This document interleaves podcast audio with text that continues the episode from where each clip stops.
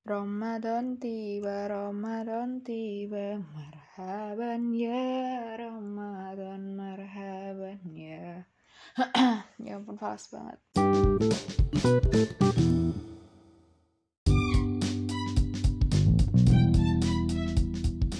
Halo teman-teman, selamat datang di Pori Pori Tika, podcast ceria bersama Tika. Oke, halo semuanya. Gimana puasanya nih? Kita udah berada di tengah-tengah bulan Ramadan dan semoga teman-teman masih semangat ya puasanya. Um, kali ini aku mau bahas, mau bahas gitu, mau cerita-cerita dikit kayak nostalgia, nostalgia dikit gitu tentang Ramadan. Jujur ya Ramadan tahun ini tuh aku kurang ngerasa gitu vibesnya, vibes Ramadan. Dan kalian tau gak sih? uh, kan aku kan ngobrolin gitu ya sebelum Ramadan kemarin tuh aku ngobrolin gitu sama sepupuku gitu di mobil kita tuh sambil dengerin radio gitu. Aku bilang kayak dia aku bilang kok Ramadan ini kok uh, vibesnya kurang kerasa ya? Gitu kan. And you know setelah aku bilang gitu setelah aku berhenti mingkem tiba-tiba si radio tuh nyaut gitu loh. Eh gue kurang kerasa nih vibesnya di bulan Ramadan. Pokoknya narasinya apa redaksinya nggak tahu gimana. Pokoknya intinya uh, dia bilang hal yang sama sama yang aku bilang tadi gitu. Terus kayak wow! Langsung hebring gitu lah seketika. Aduh nggak penting banget sih.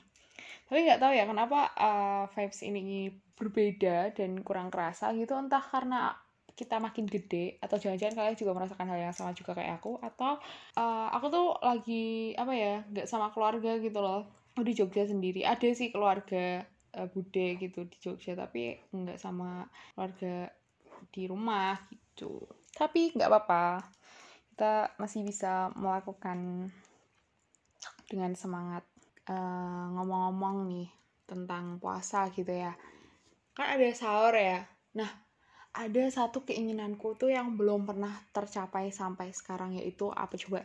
Bangunin sekampung pakai glodekan sama anak-anak. Kayak nggak pernah. Aku tuh pengen pengen gitu kan. Dulu tuh kayak mikir gitu gimana sih caranya? Apa apa aku harus kumpul dulu harus melek dulu harus nggak tidur apa gimana? Soalnya aku juga nggak tahu. Aku tuh pengen join tapi nggak tahu gitu loh. Dan kayaknya ibuku tuh juga ngelarang deh kalau misalnya aku join kayak gitu. Ya yes. kalian dengar nggak sih ada klakson? Oh itu bapak jualan. Oke. okay. Sampai mana tadi. Oh iya pengen gitu tapi kayaknya nggak bisa kesampaian. Nggak tahu pengen gitu. Kapan ya? Nyoba kali ya kapan-kapan gitulah. Ya ampun semoga keinginanku tercapai.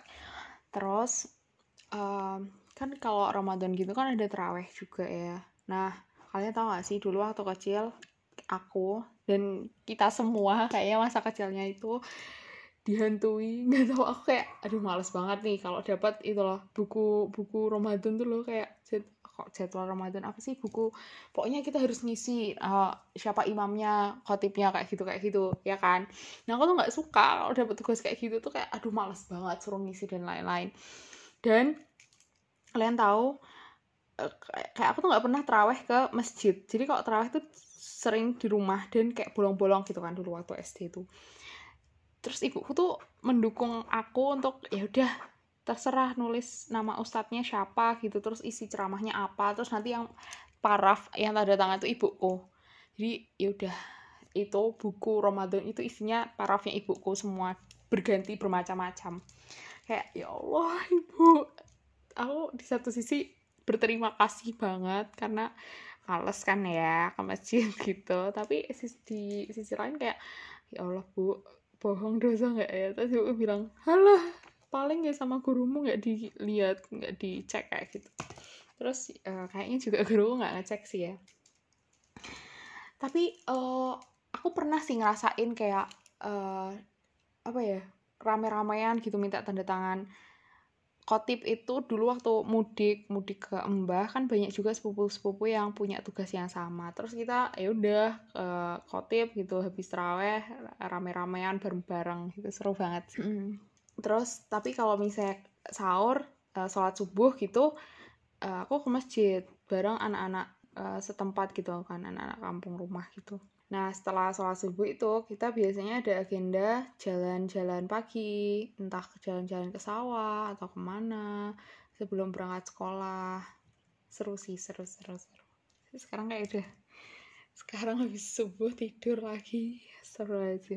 Um, ngomong-ngomong tentang uh, Ramadan gitu kan. Nah, kita lagi Idul Fitri. Terus, ada itu yang namanya THR dan kalian apa cuma aku doang yang mengalami bahwa THR semakin gede tuh kayak semakin mengalami penurunan.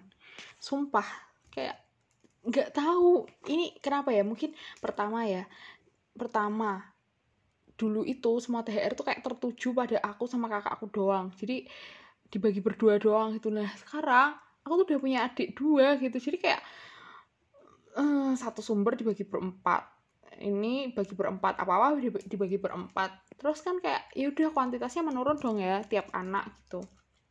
Apalagi kayak adik-adikku tuh juga mendapatkan hal yang sama sama aku sama kakakku gitu loh. Padahal bocil tuh buat apa ya Allah? Mending bagi buat kita berdua aja nih yang gede-gede gitu. Ini nih uh, terus yang kedua ya mungkin alasannya adalah orang-orang tuh mikir kalau misalnya kalian udah gede kalian tuh udah nggak perlu THR udah gede nggak perlu THR kayak gitu. Padahal hey bocil itu buat apa? Paling mereka buat jajan atau buat beli petasan. Nah sedangkan kita tuh punya kebutuhan-kebutuhan lain gitu loh. Ya emang buat jajan tapi tuh ada kebutuhan lain. Dan kita membutuhkan uang. Please dong ubah mindset itu hai masyarakat dan tetanggaku setempat.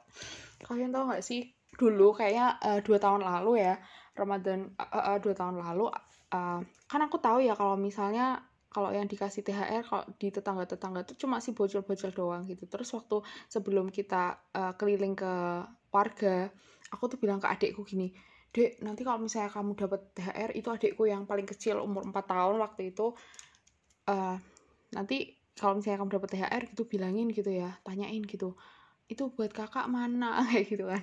Deh deh akhirnya kita keliling nih ke warga-warga-warga dan bener dong satu rumah gitu kan. Uh, si yang punya rumah tuh ngeluarin ini ya THR gitu. Dan bener itu cuma buat bocil doang.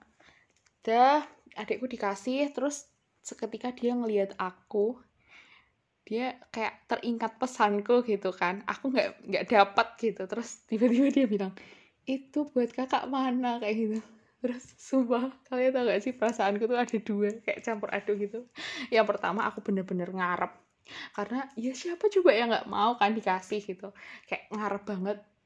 E, mungkin bisa jadi yang e, ngasih itu kayak mikir gitu aduh adiknya udah bilang nih masa aku bilang nolak gitu. Terus yaudah nih ya buat kakak kayak gitu. Dan perasaanku yang kedua aku tuh takut kalau misalnya adikku tuh bilang itu disuruh kakak kayak gitu kan kayak ya ampun harga diriku malu banget lah ya. Tapi akhirnya uh, nggak jadi dikasih.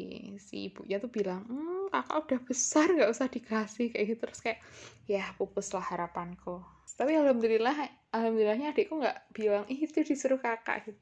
Tapi kalian tahu nggak sih kan keluarga aku kan semuanya tahu gitu ya kalau aku sebelumnya tuh kayak ngasih pesan ke adikku buat bilang gitu. Terus pada ketawa-ketawa kecil gitu loh kayak ngakak banget. Aku nggak kuat aku ketawa aku keluar rumah kayak gara-gara aku nggak kuat ngakak kayak receh. Kayak terserah. Mm -mm THR oh mudik yes bener banget. Mudik itu satu hal juga kegiatan uh, apa ya, Indonesian culture yang seru banget.